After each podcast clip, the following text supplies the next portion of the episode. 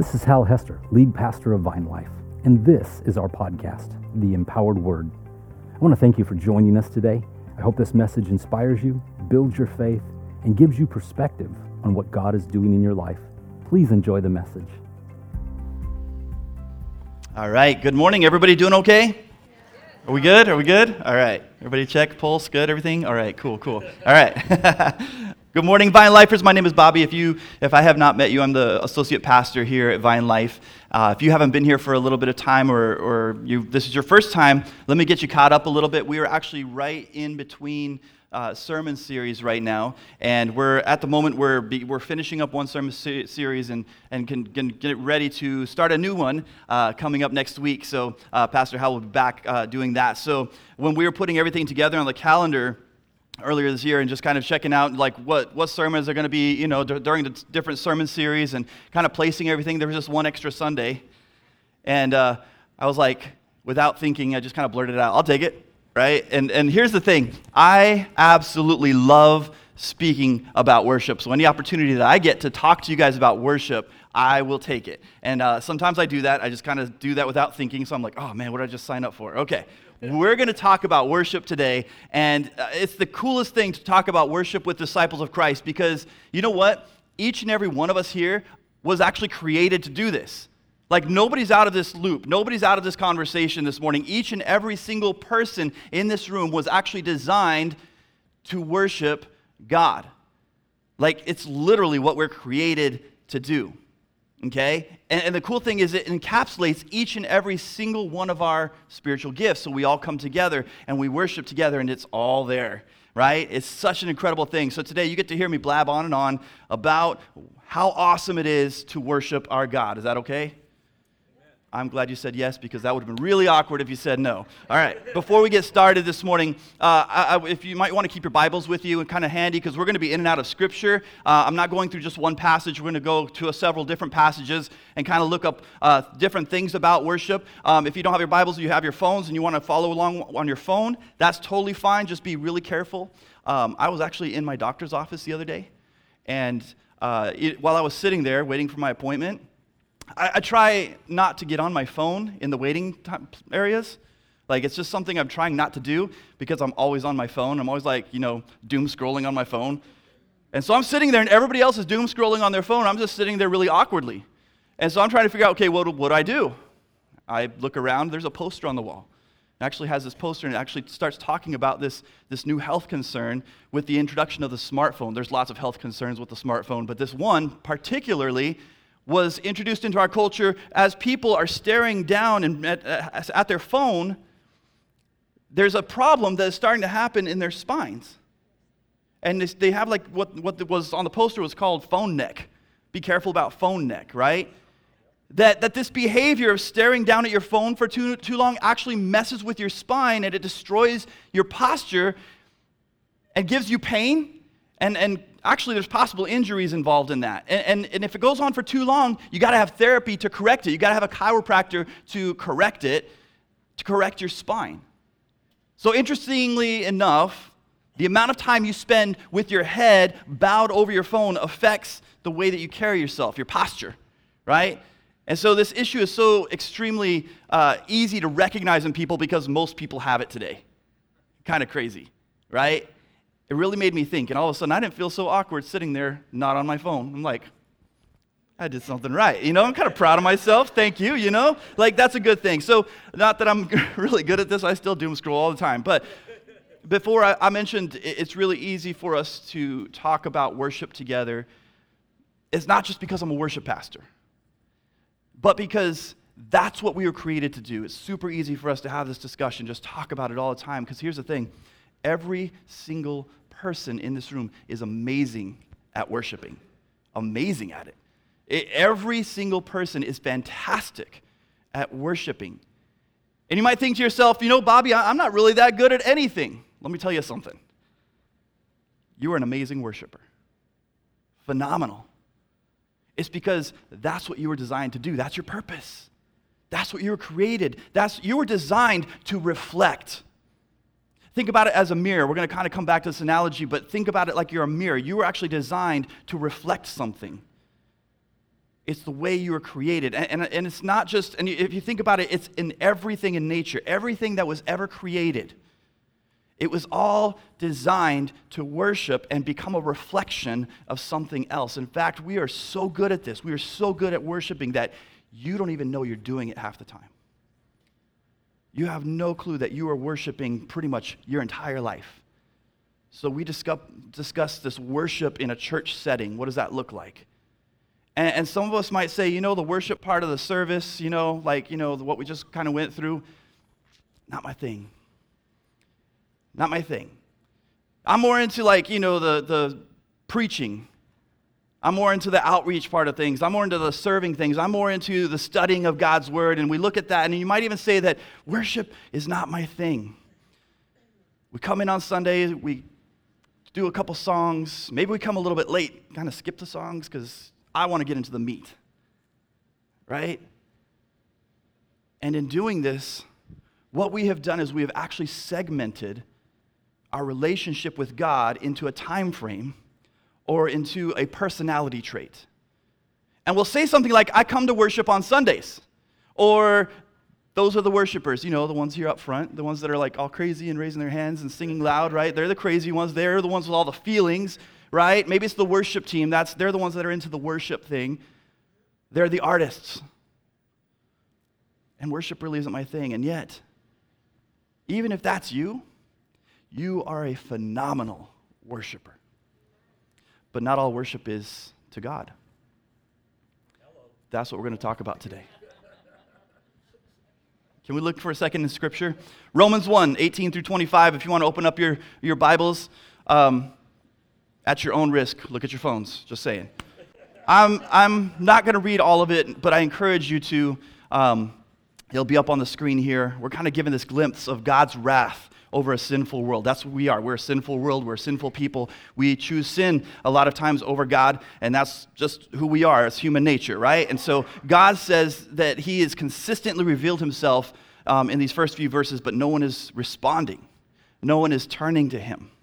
And so he speaks about these people and says this in verse twenty-one. He says, "For although they knew God, they neither glorified him as God nor gave thanks to him, but their thinking became futile, and their foolish hearts were darkened, although they claimed to be wise." I mean, they knew things. They knew things about life. They knew things about God.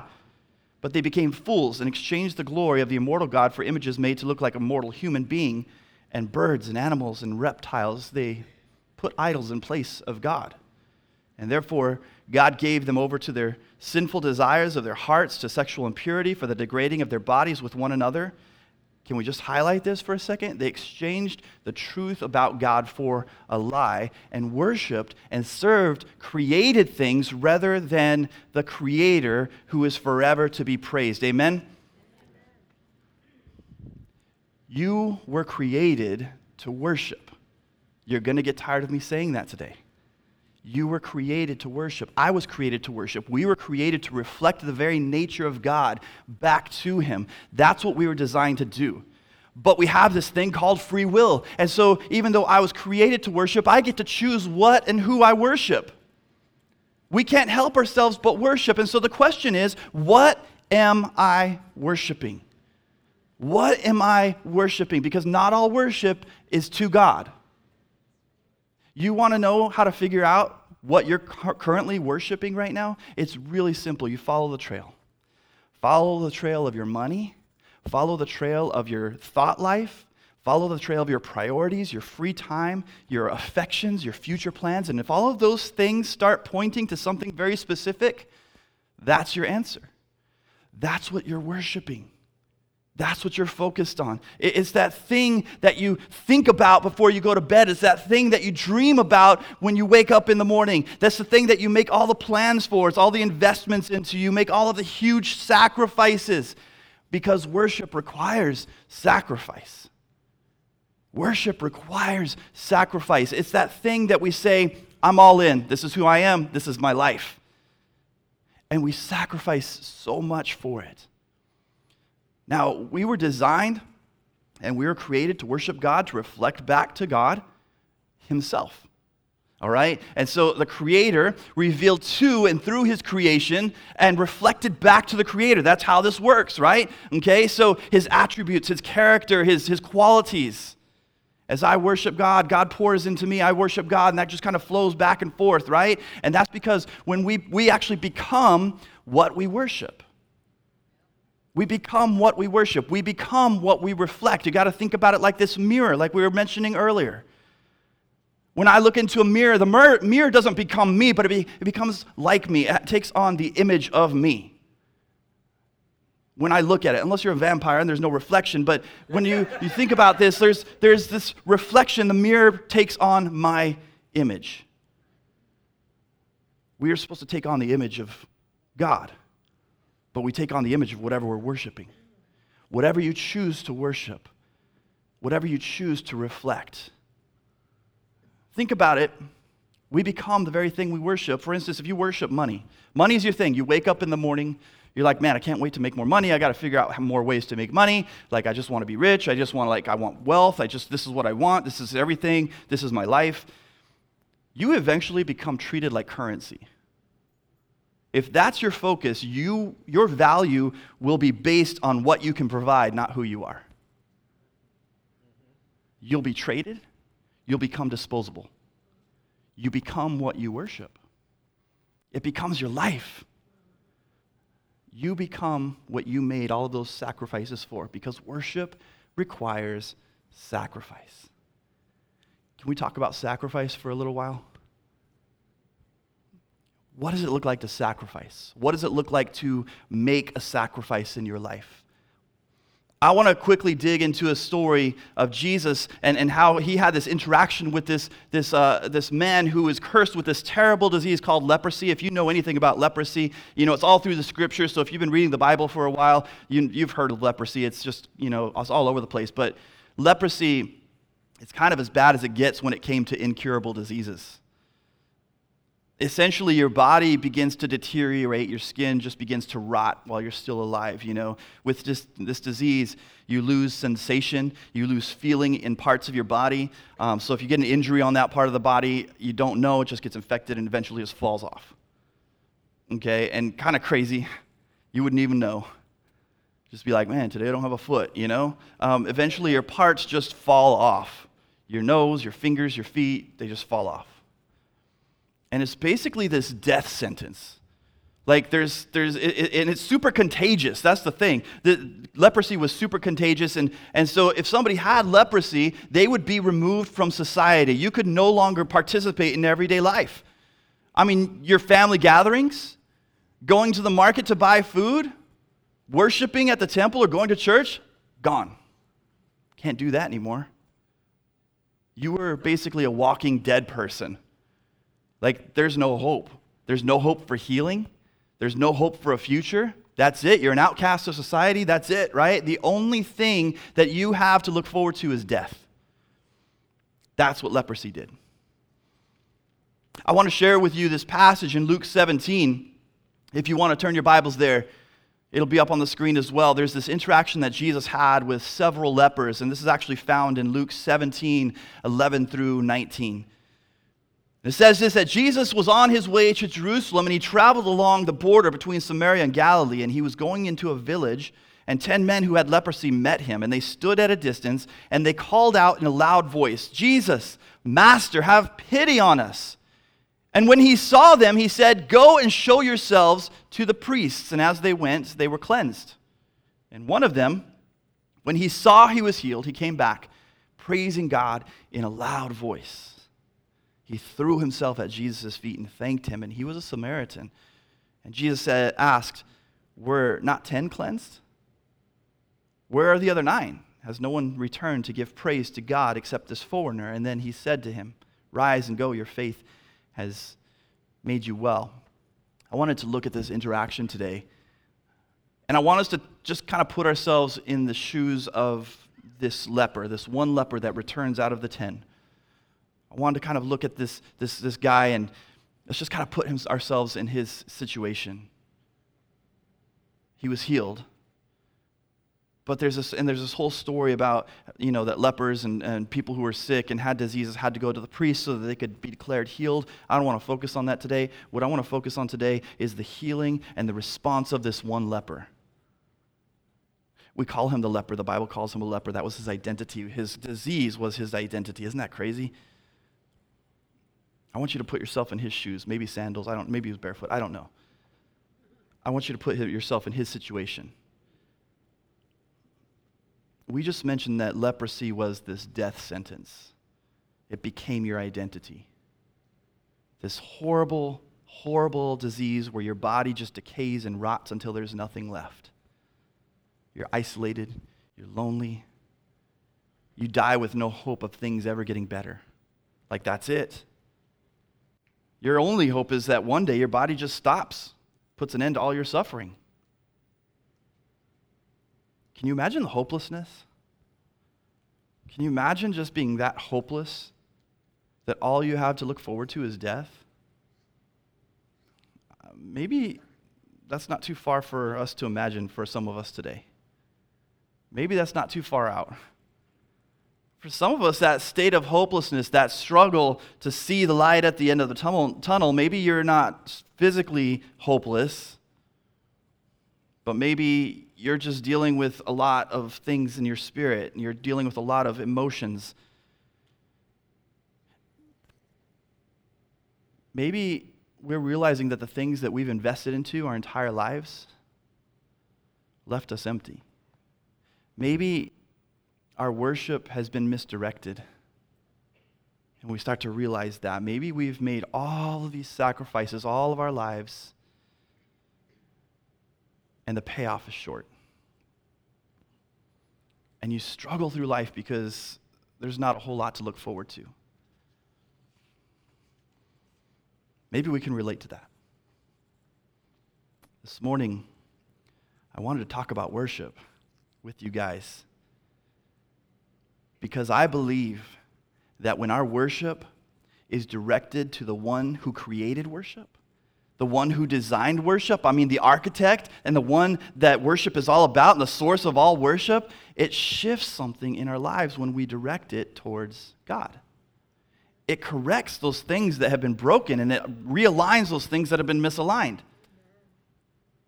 When God becomes the focus of our adoration and our praise, everything changes, church. Everything. And, and, and we'll know that this shift has taken place in our church because our, our gatherings on Sundays are going to look a little bit different.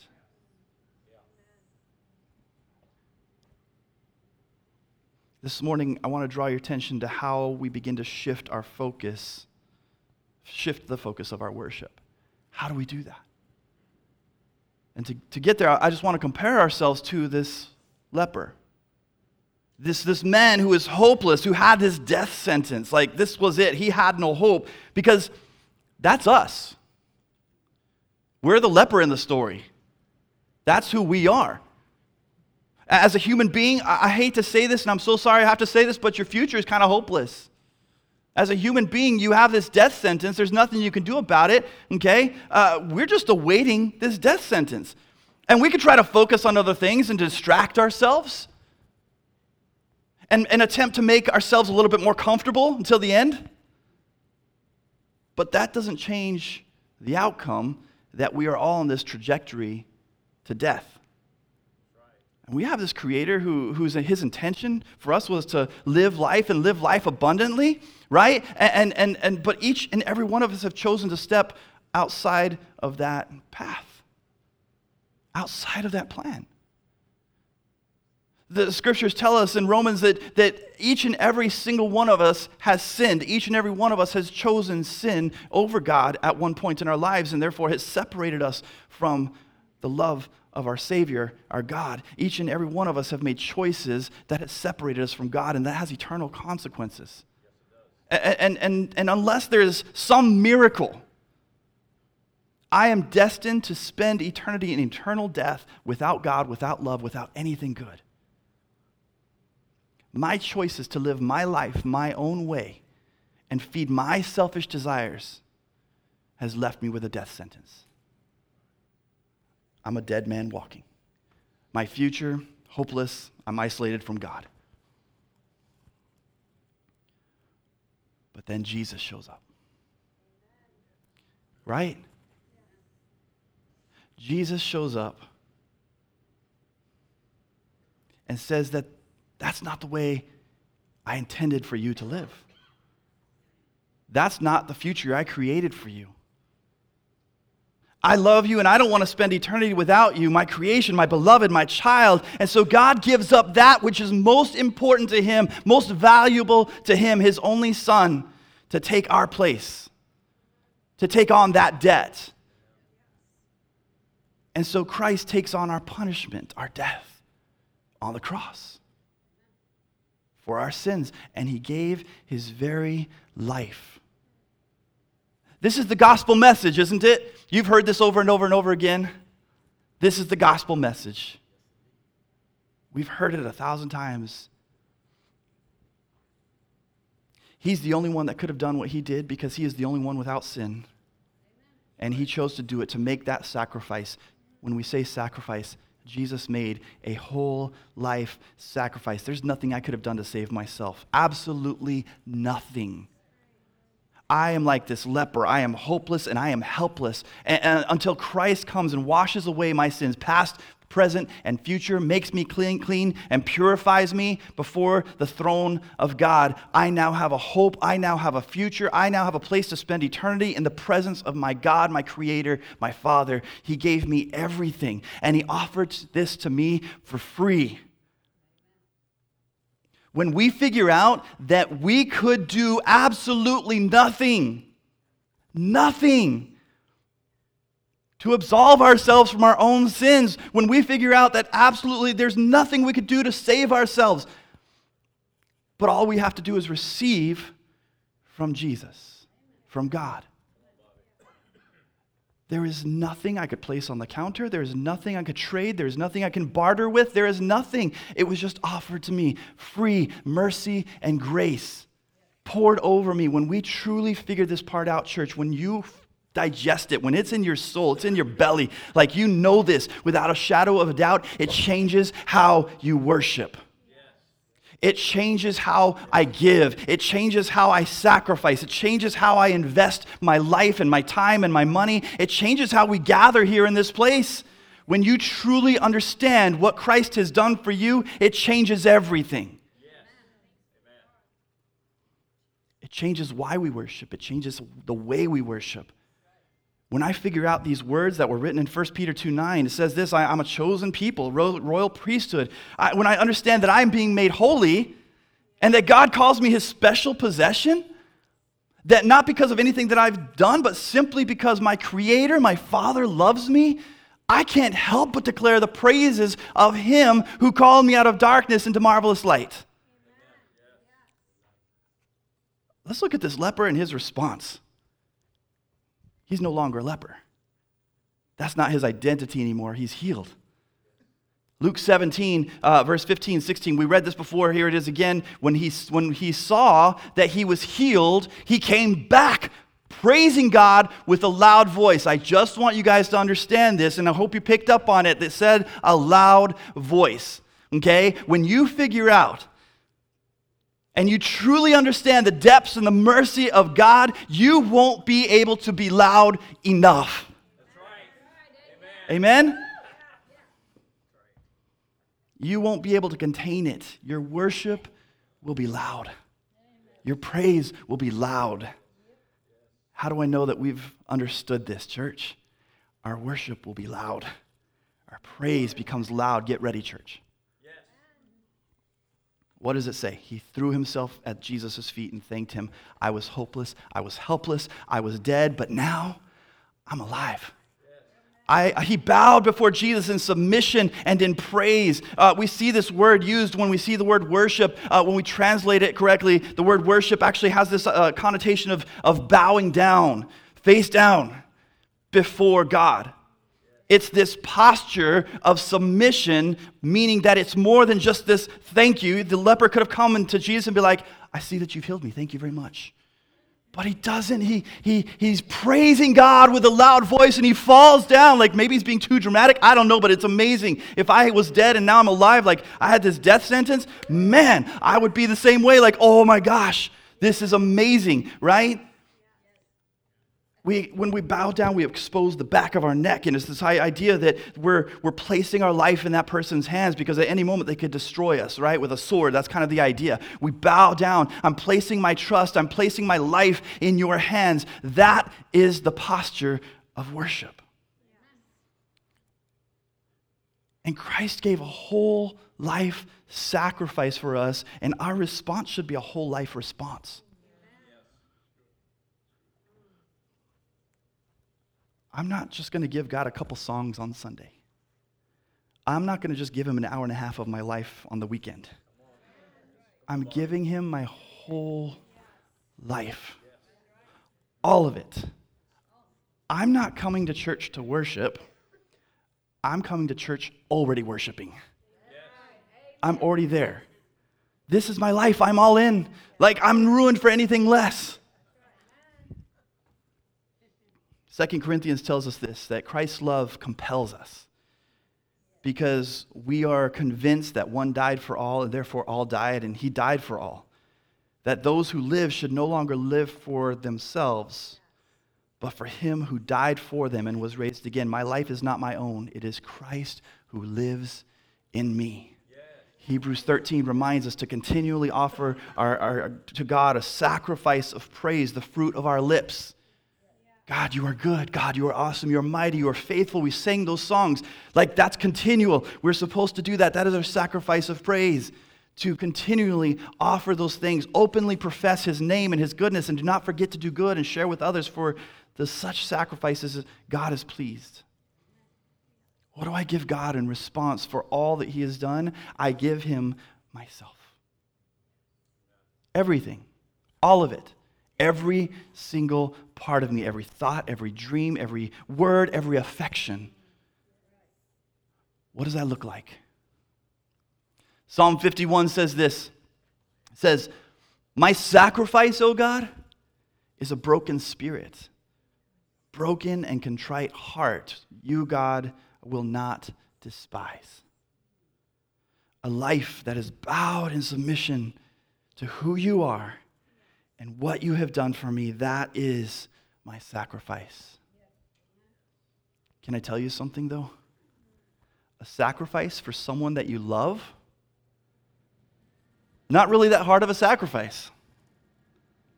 When I make sacrifices, I see this with my kids. You know, I, I, as a dad, I make sacrifices for my kids all day long, man. It, it's constant, right? My time, my finances, my, my mornings to sleep in, my, my dreams, my hopes of a selfish life. You know, I, I gladly give those things up. And, and most of the time, without even a thought, I'm just like, I want to see my kids happy, and I want to see them successful in life. And so when I make a sacrifice, sometimes it's not really that big of a deal, even though it is, because I love them. But a sacrifice for somebody that I'm indifferent to, different story. That sacrifice hurts a little bit. And I'm going to be honest, I'm going to be real with you guys. I can't, I sometimes count that cost against that person. Remember when I did that for you? Remember when I made that sacrifice for you? I point to this because we can't respond in true submission and true adoration to who God is if I don't know God, if I don't love God.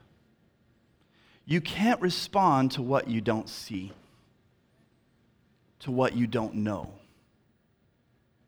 How can you respond in, in adoration and worship to who God is and his character and his traits and his mercy and his love if you don't see it, if you don't experience it on a regular basis? If you haven't truly understood the depths and the grace and mercy that, that God extravagantly pours over us every single day of our lives, how can you respond with anything but indifference? When we're in this place together, when we're worshiping together, when we're offering up this sacrifice of praise, this, this fruit of our lips, professing his name, and we're compelled by the love and mercy and grace of Jesus Christ and the sacrifice that he has made, and we choose to not participate, to stand there indifferent towards the holy moment of worshiping God. I question, I question, I question if we've truly seen God work in our lives. I'm going to ruffle some feathers, and that's a really good thing today. Because we worship an extravagant God, and he deserves to be worshiped extravagantly with everything that we have.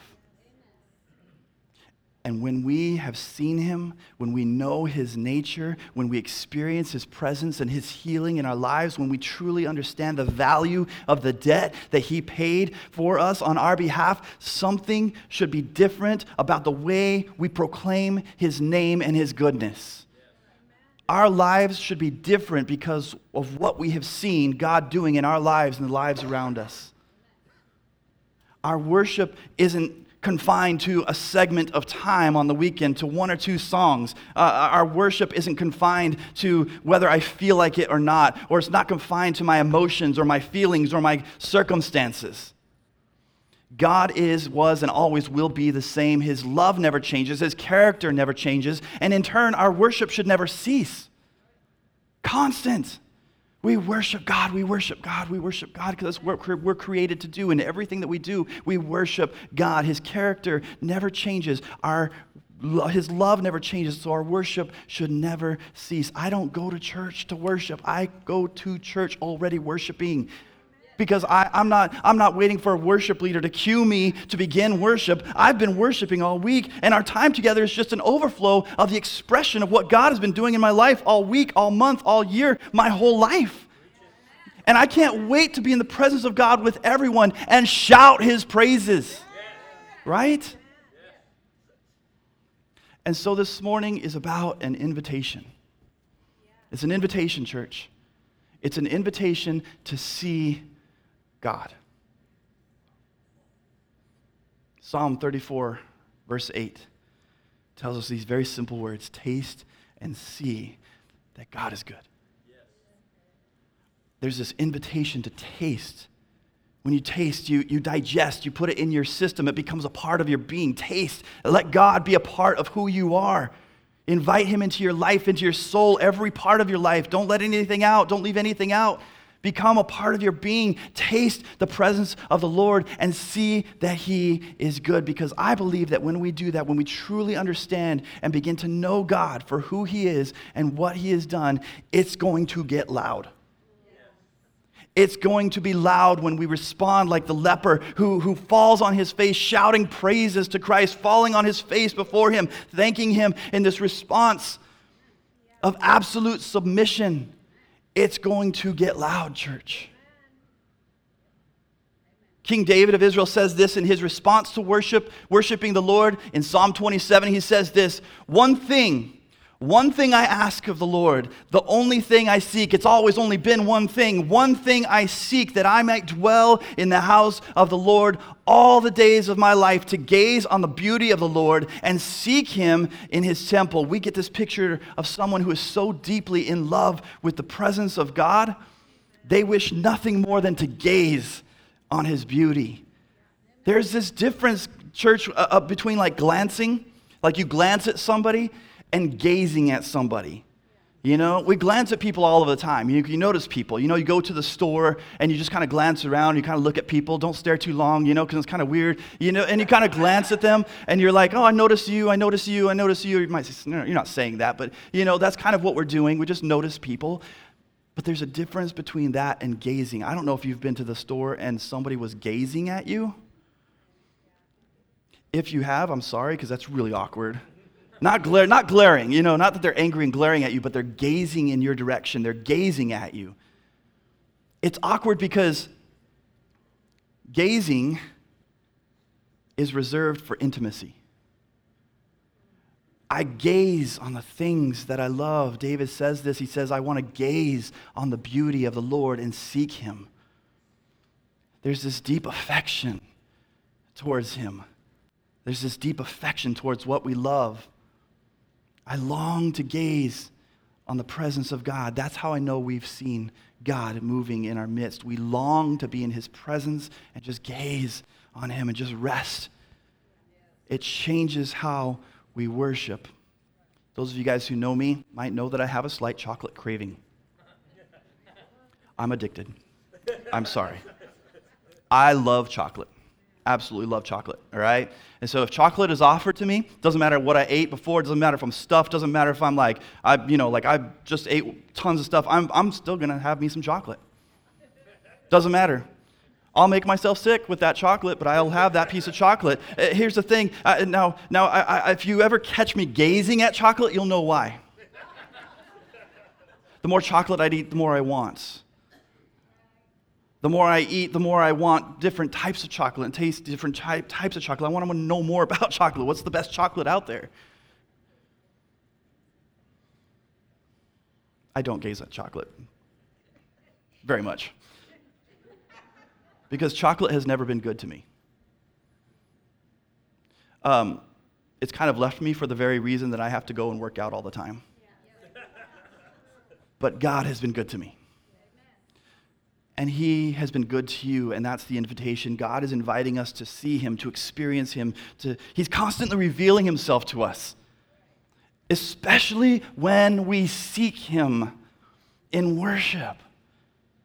And the longer I gaze on the beauty of the Lord, the, the more I see, the more I learn about his character, the more I fall in love with him, the more I reflect his love to those around me, the more I understand about his nature, and the more that I want to worship and, and bow down before him and lay my life before him, submitting everything to him, because that's the invitation to taste and see that the Lord is good.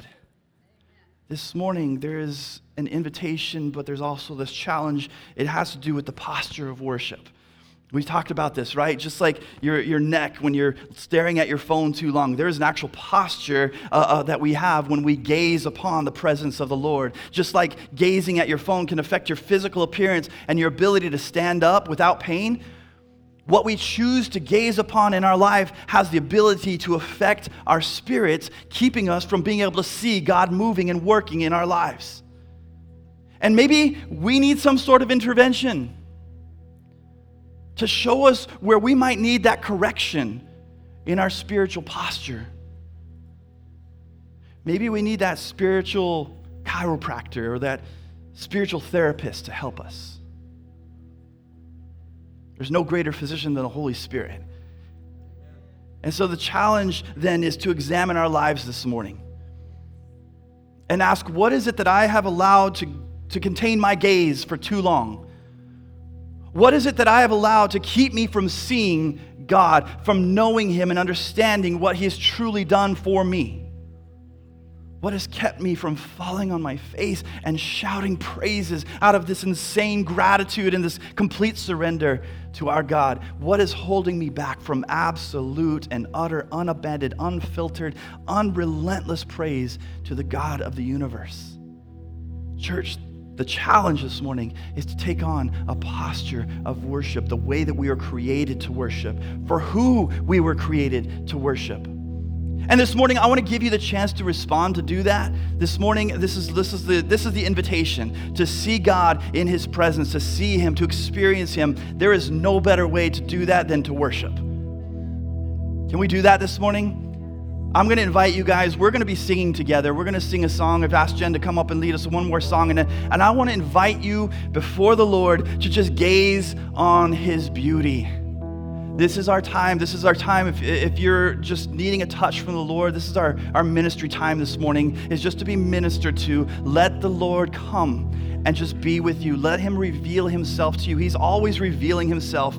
Come taste and see that he is good. Come be in his presence. If you need to respond in a physical way this morning, and we talked about this bowing down, you know, and that's our spirits. That's our posture of our spirits when we come before the Lord. It doesn't mean that we're always bowing down and it, when we sing praises. You know, a lot of times we're jumping and shouting and things like that. But if you need that physical response this morning to say, I am bowing my life before the Lord, by all means, get on your face before the Lord. Get on your knees and your face. That is a spiritual response. reflection of what you were, the posture that we were supposed to have when we worship. This is the invitation, not just for this morning, but for the rest of your life.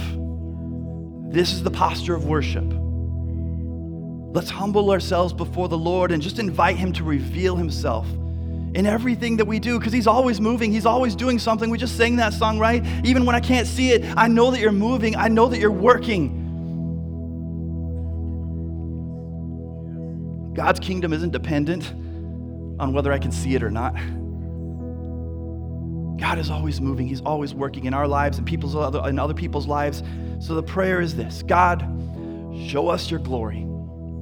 Show us the things that, that we have placed before You, the things that, that we've allowed to capture our gaze instead of You. Show us where we have misplaced our sacrifices and our priorities. Draw us as a church, and let us be a church who's known as that we have a posture of worshiping our King. Church, let it get loud. Let it get messy. Let it get undignified. But let it be about our God. Let's all stand this morning, and can we just worship the Lord? Let's have the lights down, and let's just worship the Lord and just sing praises to His name. We glorify You, God. We invite Your presence in this place, God. We worship You. Let this be our this let this be a time where we uh, let everything else just go. Everything that, that that we have placed in our lives and placed in our vision and placed above You, God, on the throne of our lives, God, we let those things go. And right now, Jesus, God, King, Creator, Father, we place You on the throne of our lives. We worship You and You alone.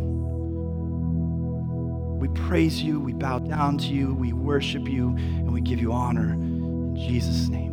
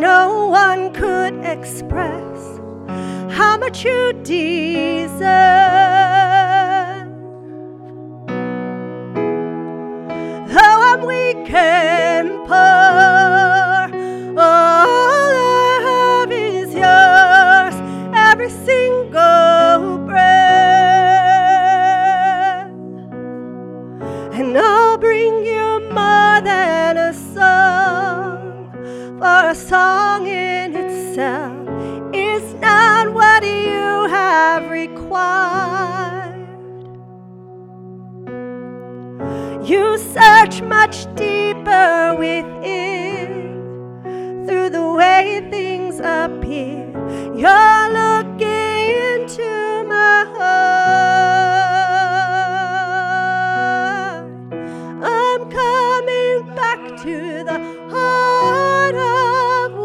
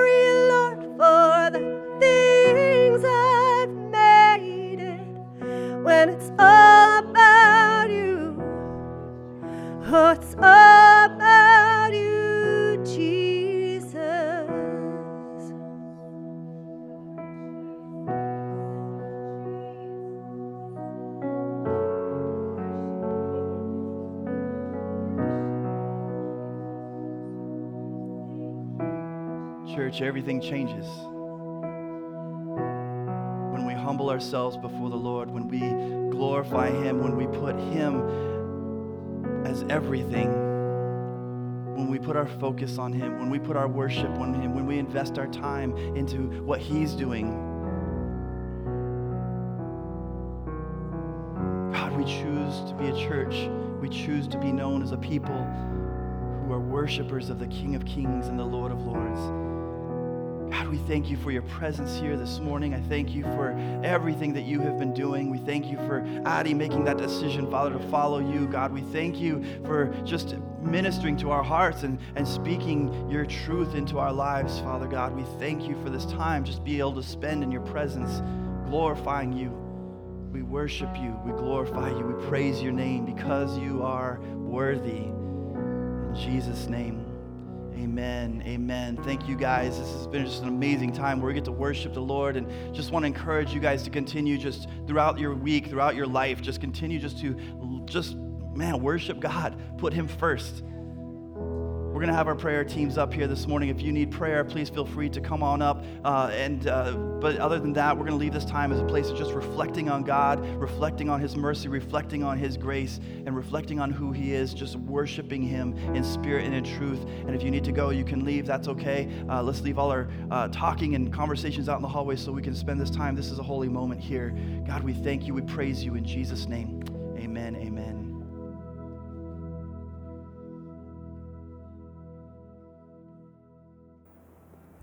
I hope you enjoyed our podcast today. If you did, there's two things you could do for me. First, subscribe to our channel. That way, the most recent podcast will always be in your feed, ready when you are. And secondly, if this ministry has impacted you, would you help us to continue to reach others by clicking on the link in the description to give now? Until next time, thank you so much for listening to The Empowered Word.